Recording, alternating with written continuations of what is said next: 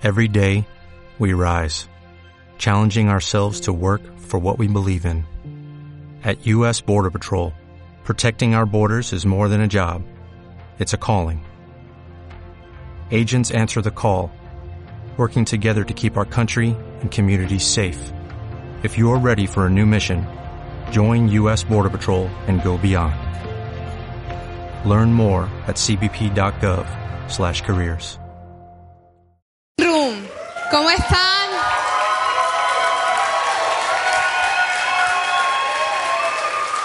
Bueno.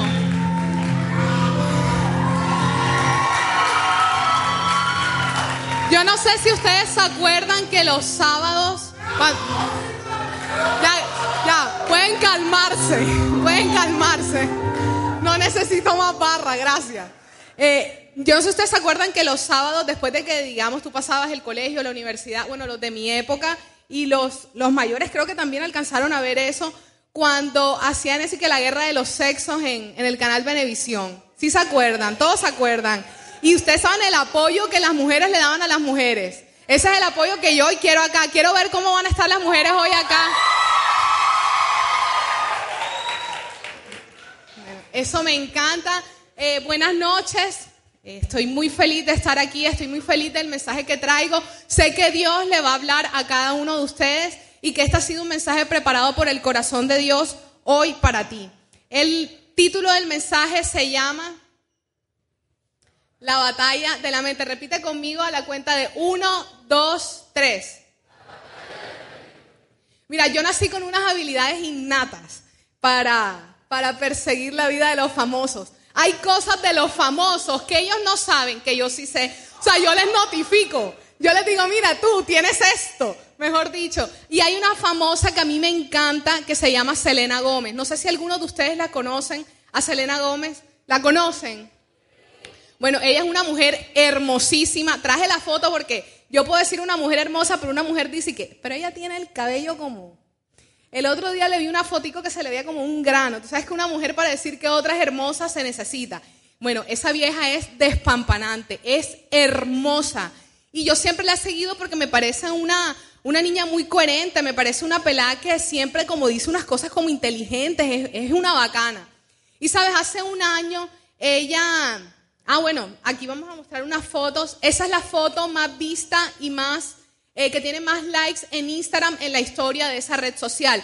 De hecho, ella es la persona que más seguidores tiene, así que si no la conoces, bueno, por lo menos infórmate un poquito de quién es la persona más seguida en Instagram. Y sabes, ella también es novia, fue novia de Justin Bieber, por si no la conoces, también Justin Bieber fue novio de ella. Y sabes algo, ella hace un año sacó un, como un sacó un comunicado de prensa donde comentó que ella estaba viviendo una batalla complicada en su vida y era que le habían diagnosticado una enfermedad llamada lupus.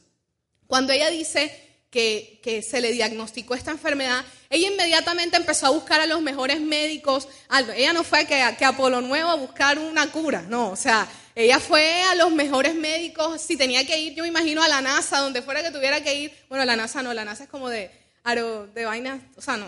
Pero en fin, eh, ella fue a los mejores médicos del mundo, además que tenía la plata para hacerlo. Y cuando ella fue, ella empezó un tratamiento, ¿sabes? Y los médicos empezaron a ver que había una evolución en ella, que realmente ella estaba progresando, tanto así que todas las dolencias que tenía en el cuerpo y todas las cosas que le habían encontrado estaban mejorando. Esto hizo que ella siguiera con su ritmo de vida. Esto hizo que ella pudiera seguir con, con, con música, con eh, películas, con un millón de cosas que ella siguió en su vida durante este año. Y sabes, ella empieza un tour que se llama The Revival Tour. En ese tour ella dice que es como la respuesta a todo esto que ella estaba viviendo. En ese tour ella le compuso una canción a Dios. Ella compuso muchas canciones que expresaban cosas de, de su ser, cosas que ella quería decirle a sus fans. Y significaba demasiado para ella. Y sabes, hace, ella empezó a hacer el tour por Estados Unidos, luego fue a Australia, luego fue a Nueva Zelanda.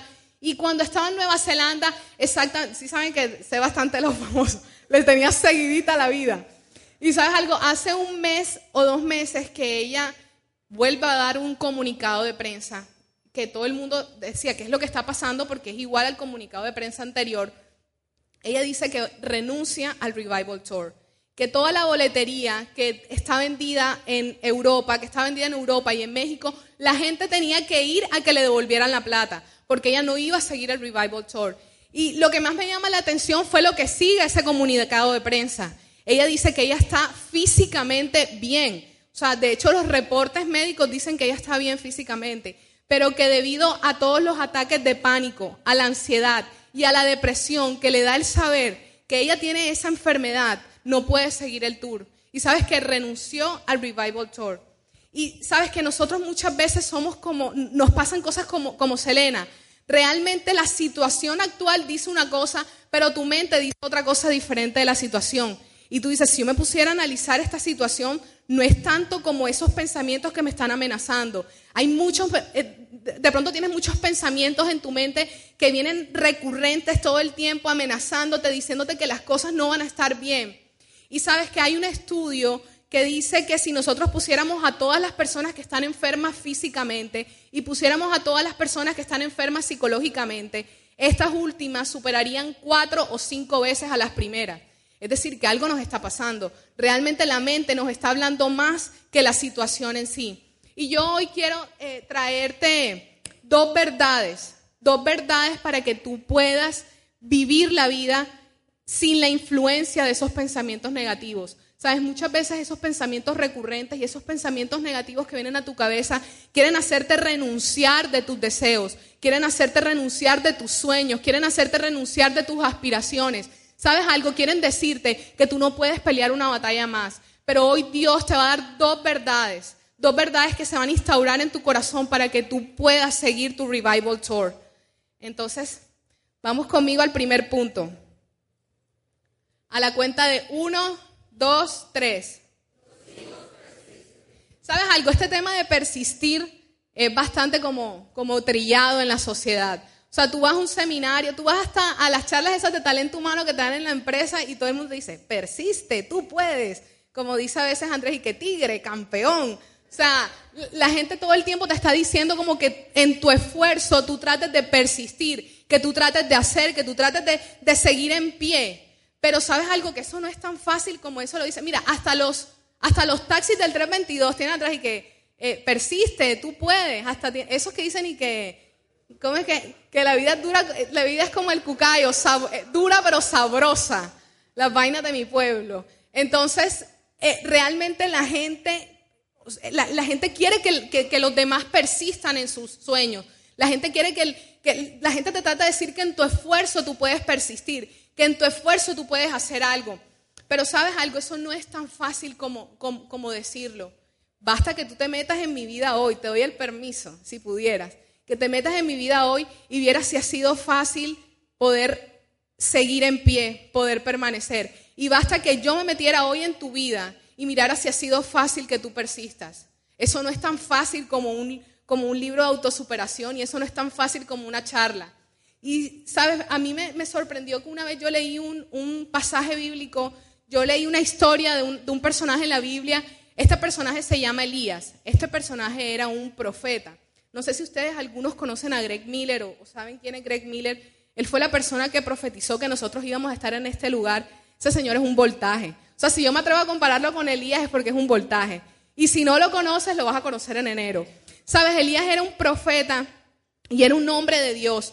Y Dios hizo cosas sobrenaturales, hizo cosas milagrosas delante de él. Sabes, él fue alimentado tres veces de forma milagrosa. Fue alimentado por unos ángeles, fue alimentado por cuervos y fue alimentado por una despensa de una, de una viuda que milagrosamente dio, ya, mejor dicho. O sea, fue una, fue una, él vivió cosas milagrosas. Una vez que está aquí en living room, aquí está sentado, el negro está cantando, Luzca está cantando y medio se le mueve el, el pelo y uno está que cree en Dios. Ahora imagínate si uno viviera las cosas que Elías vivió, cosas sobrenaturales. Bueno, tú también vas a poder vivir ese tipo de cosas. Y, y sabes algo, que cuando en un momento él está en un monte y se enfrenta, en uno él se enfrenta contra unos profetas de Baal, se enfrenta contra unos profetas de un dios pagano. Había una reina que se llamaba Jezabel, que ella apoyaba esos dioses paganos. Y él está en un monte, él solito, como dice mi mamá que está por ahí, íngrimo, Yo no sé qué significa, pero cuando quiere decir que algo está solo, ella, ella exagera y dice que eso está íngrimo. Mira, él estaba aquí íngrimo, solito, frente a 450 profetas de Baal. Y sabes algo, Dios le vuelve a mostrar su poder y hace algo sobrenatural y demuestra que Él es el Dios viviente y no es el Dios de, los, de, Baal. No es Dios el, Dios Baal el que vivía, era el Dios de Israel. Y sabes, estos 450 profetas mueren en frente de Elías. Inmediatamente Jezabel escucha esto. Obviamente sabes que una mujer no se va a quedar con esa. O sea, las mujeres somos vengativas. Entonces, no mentira, no, no voy a afirmar eso en ustedes. Las mujeres somos buenas. Y sabes algo que, que cuando ella escucha lo que acabó de pasar en ese monte, miren lo que pasa. Vamos al versículo Primera de Reyes 19 del 1 al 3. Repitan conmigo. Cuando Acab llegó a su casa, le contó a Jezabel todo lo que Elías había hecho, incluso la manera en que había matado a todos los profetas de Baal. Entonces Jezabel le mandó este mensaje a Elías. Que los dioses me hieran e incluso me maten, si mañana a esta hora yo no te he matado. Así como tú los mataste a ellos. Y aquí viene la parte en donde yo dije, si a Elías le pasó, ahora que esta fiel mortal no le pase. Y mira lo que hace Elías. Elías tuvo miedo y huyó para salvar su vida. Sabes, yo no sé qué pensamiento, qué cosas amenazan tu cabeza, qué cosas amenazan con muerte, qué cosas amenazan con muerte espiritual, qué cosas amenazan con muerte física, qué cosas amenazan con muerte en tus finanzas, con muerte en, tu parte sentimental, que te hacen por un momento simplemente huir desistir, irte, alejarte de las cosas a las cuales Dios te, no solo Dios te ha encomendado, sino que tú quieres, los deseos de tu corazón y desistes por simplemente tener esa voz, esa voz que te amenaza en la cabeza, con la cual tú dices, pero, pero es que yo mejor le hago caso a la voz. ¿Sabes algo? Hoy Dios quiere mostrarte algo y lo que hoy Dios quiere mostrarte es que tú eres su hijo. ¿Cómo te, voy, a, te voy a representar un poco mejor esto? Porque ¿qué tiene que ver que tú seas hijo con las voces. ¿Sabes algo? Yo tenía, yo tengo una, amiga que no sé si está por aquí. Yo le dije que le iba a poner de ejemplo porque, para que no hubiese problema después. Stephanie Huelvas está por ahí. Mira, ella estuvo en la universidad y ella dio una materia que era súper, eh, era como definitiva en la carrera. La gente decía que si tú pasabas esa carrera, ya pasabas la carrera. Si, si tú pasabas esa materia, ya pasabas la carrera. ¿Sabes? Cuando ella empezó, ella hizo su primer parcial, su segundo parcial, su tercer parcial, listo, hasta el final. Cuando ella está en el final, ella pierde el final y un día la monitora se le acerca y le dice, mira, tú no debiste perder el final, realmente tú lo ganaste. Si tú reclamas ese parcial, tú vas a pasar la materia. Yo creo que el que estudió ingeniería industrial sabe de qué materia le hablo y de qué profesor le hablo. Pero eso era súper complicado hacerlo. Ese profesor era leyenda en la universidad. Nadie se iba a atrever. ¿Sabes? Cuando la monitora le dice eso, ella inmediatamente se va para su casa y cuando se va para su casa, en medio de la cantidad de pensamientos que le venían a su cabeza, eh, que, le decían que desistiera, que, simplemente ya dejara eso así, que no iba a pasar nada. Sabes que el papá de Stephanie y la mamá de Stephanie se pararon frente a ella y le dijeron, si yo tengo que sacar pecho por ti, lo hago. Y nos vamos hasta las últimas consecuencias con ese profesor. Tú no eres como los demás. ¿Sabes algo? Yo voy contigo, yo te respaldo. Y, y ella inmediatamente que los papás le dicen eso, esa voz cayó cualquier pensamiento y ella se armó de valor y hizo, ¿qué no hizo esa mujer? Mira, ella se sentaba todos los días eh, afuera del, cubículo del profesor. Hasta las últimas consecuencias fue que llevó una carta de un abogado. Eso era, yo me acuerdo que la gente hablaba en los pasillos y decía, Stephanie se enterró en la tumba. O sea, ella no, le iba a tocar repetir una vez la materia, sino que le iba a tocar repetir como 50 veces más la materia, porque ya casos se habían eh, se habían dado. Y sabes algo, durante todo ese tiempo los papás de ella siempre le estuvieron diciendo, tú vas hacia adelante, nosotros te respaldamos, hasta las últimas consecuencias yo estoy contigo. Y ella mete la carta del abogado. Cuando ella muerte la carta del abogado hay un silencio total. Dos semanas en que el profesor no respondió nada. ¿Y sabes quién estaba ahí para hablarle a ella? Su papá. No eran sus voces las que le hablaban, era su papá el que le hablaba. Y le decía, yo te respaldo, yo estoy contigo y estoy contigo comprometido hasta las últimas consecuencias de esto.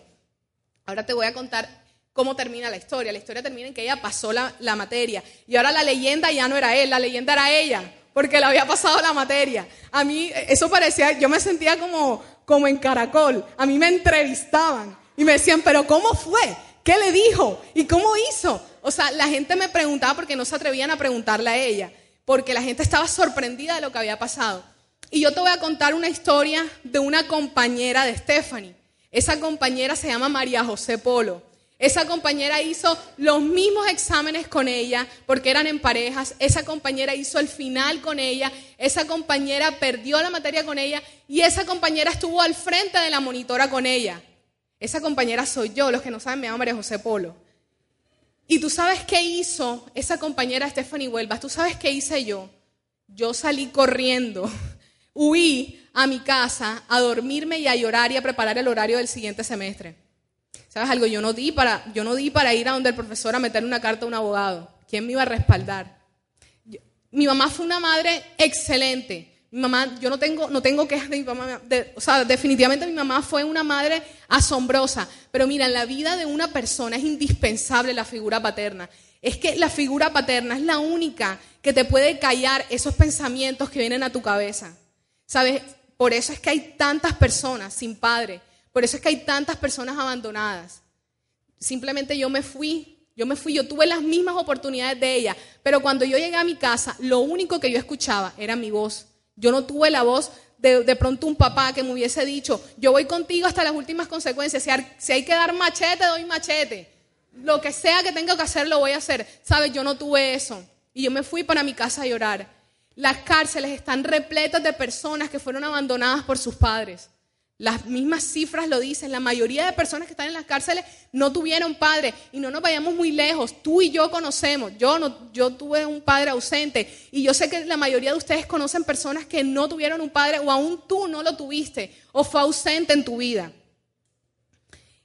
Y sabes algo, cuando yo estuve en, esa situación, yo luego, y yo luego entendí que realmente el Padre es el único que puede callar esas voces que me dicen que desista, esas voces que amenazan con muerte, esas, esas voces que me dicen renuncia, renuncia a las cosas que, a las cosas grandes, a las cosas mayores, renuncia a ellas. Y quiero que veas este versículo conmigo. Salmos. Vamos conmigo a la cuenta de 1, 2, 3. Tú sabes algo, antes de yo decirte de que Dios te tiene que hablar a la mente, tú tienes que entender quién es el que te habla a la mente y por qué te habla a la mente. Tú sabes por qué Él te habla a la mente, porque Él te adoptó como su hijo. Ahora, ahora en, el siguiente versículo vamos a ver cuál, digamos, qué, qué pasa para que Dios te adopte como un hijo. Pero por lo pronto hablemos de esto. Mira, Dios te adoptó como un hijo. Dios te recogió, Dios te cogió, Dios te abrazó, Dios está contigo. Dios te tiene en sus manos. ¿Tú sabes qué significa que Dios te haya adoptado? Que tú eres partícipe de las herencias de Dios. Esos son los beneficios de la adopción de Dios. Y quiero que vayamos al siguiente versículo. Gálatas 4, del 6 al 7. Léanlo conmigo, por favor. Que somos sus hijos. Dios envió al Espíritu de su Hijo. Estamos como descoordinados. Igual de todas maneras, quiero que leamos la siguiente traducción. Esta es una traducción, Juanca, porfa, la otra traducción. Esta traducción viene de, lo pueden buscar, es en inglés The Message. Y miren lo que dice. Pueden decir con seguridad que ahora han sido completamente adoptados como sus propios hijos, porque Dios envió el espíritu de su Hijo dentro de nuestras vidas a clamar, papá, padre. Dale.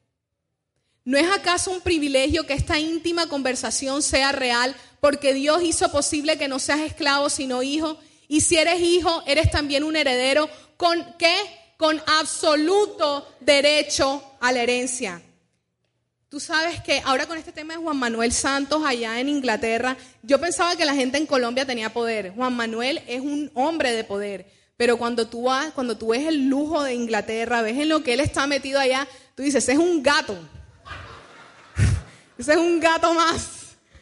Porque los niveles que se manejan allá son niveles de poder absurdos. Y sabes, yo no creo que el príncipe William o el príncipe Harry se esté preguntando y se levante en la mañana a ver si algo es posible para él. Tú sabes, yo creo que ellos se levantan cada mañana sabiendo que cualquier cosa es posible para ellos, que lo que ellos quieran lograr lo pueden lograr. Y eso es lo que Dios hoy te quiere decir a ti, que tú fuiste adoptado por Dios, que tú fuiste adoptado por Él y como tú fuiste adoptado por Él, tienes derecho a una herencia, a una herencia. Eso quiere decir que tú no tienes que estar huyendo de los problemas, tú no tienes que estar huyendo de las situaciones, no tienes que estar huyendo de los retos, no, no puedes estar desistiendo, sino que si tú entiendes que tú eres un hijo, tú persistes. ¿Y sabes cómo tú sabes si eres un hijo? Si tú aceptaste a Jesús como tu Salvador. Mira, si tú aceptaste a Jesús un día y le dijiste, Señor, yo te acepto como, como, como mi Salvador, como mi Señor, ya tú eres hijo y tú eres, tú eres parte de la familia de Dios. Eso mismo lo dice aquí en el, en el versículo. El mismo Espíritu de Jesús es el que exclama, Abba Padre. ¿Sabes algo? Abba Padre suena como medio raro, pero realmente lo que quiere decir en esa traducción es papi, papito. Bueno, ahora la generación que me sigue a mí dice que pa. No, no sé si ustedes lo han escuchado, que pa. Bueno, ese mismo Espíritu de Jesús dentro de ti es el que le exclama a Dios, pa, papito, padre. Eso es lo que significa Abba Padre. Y si tú aceptaste a Jesús, déjame decirte que cuando vienen esos pensamientos, cuando vienen esos, esos pensamientos recurrentes y esas sentencias de muerte a tu vida, es el mismo Espíritu de Dios el que va a clamar a Dios y que le va a decir, pa, papito, tú me respaldas, tú estás conmigo, tú peleas por mí, tú eres quien lo hace. Gracias, pa, porque tú estás aquí conmigo, porque tú me respaldas. ¿Están conmigo? El segundo punto. Léanlo conmigo a la cuenta de 1, 2, 3. Yo les voy a contar un poquito de mi historia. Mi historia, yo, eh, mi papá se divorció de mi mamá como a los 12 años. Y sabes, cuando mi papá se divorció, él se ausentó de la casa y pues la mayoría de carga le tocó a mi mamá. Y la verdad es que yo no me crié con el mejor concepto de un padre, no, no me crié. Y cada vez que a mí me tocaban cosas en la vida, me venía una situación, mira, desde el colegio yo recuerdo estar angustiándome por la mensualidad. Yo en el colegio recuerdo estarme angustiando porque venían los exámenes semestrales y no tenía, no había pagado el, el, colegio y no los podía hacer. Desde chiquita yo venía así, ¿ve? Como una hormiguita así como afanada. Todo el tiempo estaba mirando qué podía hacer, cómo, ayudaba a mi mamá, mami, ¿qué hay que hacer? Mami, ¿a dónde nos metemos ahora? Y yo me angustiaba con mi mamá porque ella no tenía tampoco para pagarme el colegio. Y sabes, así fue transcurriendo la vida y lo mismo pasó en la universidad. También con esfuerzo, con sacrificio pude estudiar. Y fue como si cada reto que venía en mi vida me tocaba a mí pelearlo y pelearlo y pelearlo. Así como, no sé si de pronto tú te has sentido que emprendes un negocio y viene una cosa y luego la otra y, tú dices, pero ¿hasta cuándo? O sea, ¿hasta cuándo se acaba esto? No sé si tú te has sentido así. Y hace exactamente un año, en noviembre del año pasado, a mí se me empezaron a hinchar los dedos de las manos. Cuando a mí se me empezaron a hinchar los dedos de las manos, yo empecé a ir a un médico, me empecé a ir a diferentes médicos, duré como seis meses con los dedos hinchados y no aparecía nada. Luego yo fui a un médico y ese médico me hizo un examen y me dijo, mira, este examen tiene una anomalía y yo creo que te debo diagnosticar una enfermedad que se llama artritis reumatoidea. Cuando a mí me dijeron eso, a mí se me vino el mundo a pique y yo decía, ya yo he pasado tanta vaina en esta vida como para que venga otra. O sea, mejor dicho, en el baloto me gané lo peor. O sea, sí, sí, bueno, no, no me pude ganar lo peor porque el baloto no se gana lo peor. Pero en fin, ustedes me entendieron. O sea, más salada que la sal. Y sabes, yo llegué a ese momento en que yo decía, Dios, yo no puedo pelear otra batalla más. Yo decía, yo, yo ya no puedo pelear otra batalla más. Si a mí me toca ir al campo de batalla a pelear otra batalla, yo prefiero retirarme. ¿Sabes algo? Ni siquiera ya me sirve retirarme. Porque es que si me retiro, capaz y en el retiro otra vez me viene otra vaina. ¿Sabes lo que yo prefiero, Señor? Que tú me quites la vida. Esto primera vez que lo va a escuchar mi mamá. ¿Sabes que Dios, quítame la vida simplemente? Ya, yo no, yo no, yo no puedo pelear otra batalla más. Yo no puedo. Entonces, eso y que medicamento y que no sé qué y que el exámenes y que no sé qué. No, no, yo, eso no, eso no es para mí. Mejor quítame la vida. Y yo no sé si tú te has sentido así, pero sabes que realmente cuando yo le estaba diciendo a Dios que me quitara la vida, yo lo que le estaba diciendo es que yo no puedo pelear otra batalla más. Yo no puedo ir al campo de batalla, porque si me hubiese querido quitar la vida, me hubiese estrangulado en, mi cuarto, me hubiese eh, puesto con una cuchilla y hubiera salido en al día yo ahí. O sea, eso hubiese pasado si realmente me hubiese, quitado, me hubiese querido quitar la vida. Pero realmente no me quería quitar la vida, realmente lo que yo quería era no pelear otra batalla más. No, no, no, no tenía las fuerzas, no tenía, no tenía el ánimo, no tenía nada. Han sido tantos golpes, golpes, golpes, golpes en la vida cosas que me ha tocado esforzarme. Es como si yo sintiera, yo sentía que la vida me tocaba llevar la cuesta arriba, que toda mi vida se llevaba por mi esfuerzo, que si yo hacía algo, e, era de la única forma en que podían salirme las cosas bien. No como, digamos, yo a veces decía a otras personas, yo me acuerdo que, yo me acuerdo que eh, con el cuento que le estaba diciendo de Stephanie Huelvas, este, había momentos en que el papá, yo estaba en la casa de ella y el papá le decía cosas a ella como que, vamos, campeona, no sé qué. Y yo estaba literal mendigando paternidad. Yo era qué. yo me autoafirmaba. Yo cogía las cosas de él y yo dije, vamos, campeona. era la única forma que tenía. Pero, ¿sabes? Era como, como que me venía una cosa y luego me venía otra y luego me venía otra y yo dije, no más. Pero realmente era porque yo estaba pensando que yo estaba, iba a pelear la batalla que yo, a mí me tocaba ir al campo otra vez, al campo de guerra, a pelear, a hacer lo que tuviera que hacer. Tenía que em, empezar a buscar medicamentos, empezar a buscar doctores, empezar a buscar lo que fuera. Eso era lo que tenía que hacer, eso era lo que yo pensaba. Y el pensamiento me decía, no, mejor, mejor quítate la vida, mejor pídele a Dios que te quite la vida. Y quiero mostrarte unos versículos en donde Dios te asegura que Él pelea la batalla por ti. Esa es la respuesta. Tú no eres el que estás peleando la batalla. Realmente el pensamiento está mal. El pensamiento es una mentira porque tú no eres el que vas a ir a la batalla. Es Dios el que va a ir a la batalla por ti. Y te voy a mostrar esas verdades en la Biblia. Empezamos con Deuteronomio 3:22. Quiero que lo, que lo lean conmigo. Uno, dos y tres. No les tengas miedo, que el Señor tu Dios, si es el mismo. Deuteronomio 3:22. Deuteronomio 3:22. No les tengas miedo, que el Señor tu Dios peleará por ti. Las mujeres, necesito que me apoyen. Éxodo 14:14. 14. El Señor mismo peleará por ustedes. Solo quédense tranquilos. Deuteronomio 31:8. El Señor mismo manchará al frente de ti y estará contigo. Nunca te dejará ni te abandonará. No temas ni te desanimes.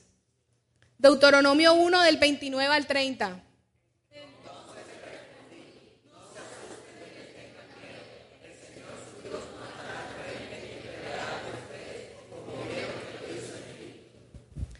¿Sabes algo? A veces la gente piensa que cuando uno predica de gracia, uno tiene que remitirse al Nuevo Testamento. Y el Antiguo Testamento, para mí, para mí, para María José Polo, es un libro lleno de la gracia de Dios. Mira, todos estos versículos hablan de gracia, habla de que Dios peleaba las batallas por ellos. Habla de que Dios iba al frente de ellos, que Dios iba delante de ellos, que Dios era el que tenía que destrozar a quien tuviera que destrozar. Y sabes algo, si tú hoy, hoy has venido aquí y has venido pensando que a ti te va a tocar pelear otra batalla, que a ti te va a tocar otra vez sacar algo adelante, otra vez me vino otra cosa, otra vez me vino otra, otro inconveniente, quiero que sepas que Dios va a pelear por ti que Dios va al campo de batalla y le da machete al que le tenga que dar machete, pero a ti te asegura la victoria. Sabes, quiero terminar este segundo punto con este versículo. Este versículo es de esa misma versión que les comenté ahorita, se llama The Message. Es Mateo 11, 28. Sabes, la única forma en que tú vas a poder estar descansado mientras Dios pelea la otra mientras Dios pelea la batalla, es confiando en Él. Es confiando en Él. Sabes, mira lo que dice Mateo 11 del 28 al 30. ¿Estás cansado, desgastado, quemado en la religión? ¿Tú sabes qué es quemado en la religión? Quemado en tus esfuerzos, quemado en lo que tú puedes hacer, quemado en lo que tú estás haciendo, quemado en creer de que tú eres el que vas a pelear la batalla. Sabes, si hoy tú te sientes quemado en la religión, esto es lo que Dios te dice. Ven a mí, escápate conmigo y recuperarás tu vida. Te voy a enseñar cómo tomar un descanso real. Camina conmigo y trabaja conmigo. Observa cómo. ¿Cómo lo hago? Aprende los ritmos no forzados de la gracia. Sabes, la gracia no se puede la, gracia no se puede forzar. El esfuerzo, la misma palabra lo dice, es está forzando. La gracia no se puede forzar. No voy a poner un objeto pesado o que no encaje en ti. Mantente junto a mí y aprenderás a vivir libre y ligero. Sabes, el único descanso que tú vas a encontrar cuando tienes una batalla es cuando tú descansas en que Dios pelea la batalla por ti.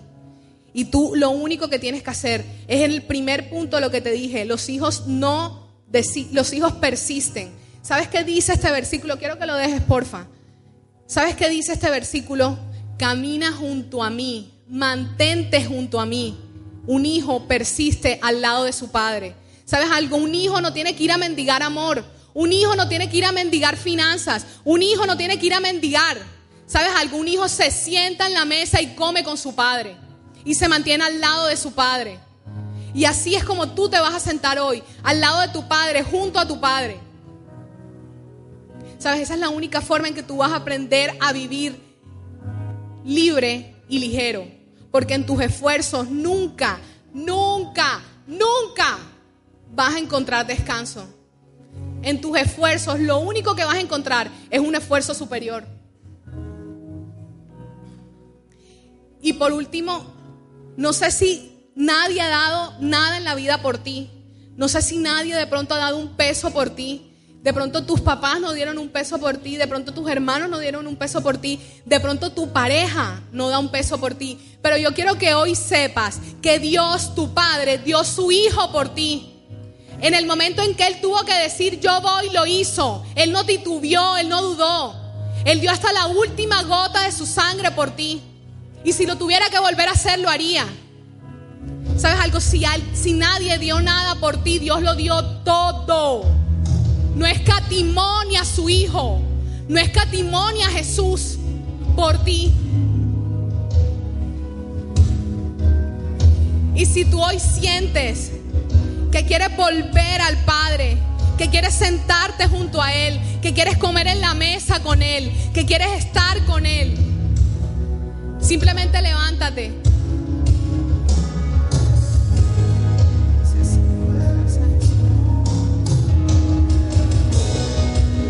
Levántate y dile, Señor, hoy vengo a ti, Padre.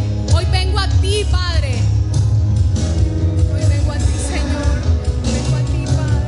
As a new Western Union customer, you can enjoy a $0 transfer fee on your first international online money transfer. Send money to your family and friends back home the fast, easy, and reliable way. Visit westernunion.com or download our app today to get started, and your first transfer fee is on us. FX gains apply, not available for credit cards and transfers to Cuba. Services offered by Western Union Financial Services Inc. and MLS 906983 or Western Union International Services LLC and MLS 906985.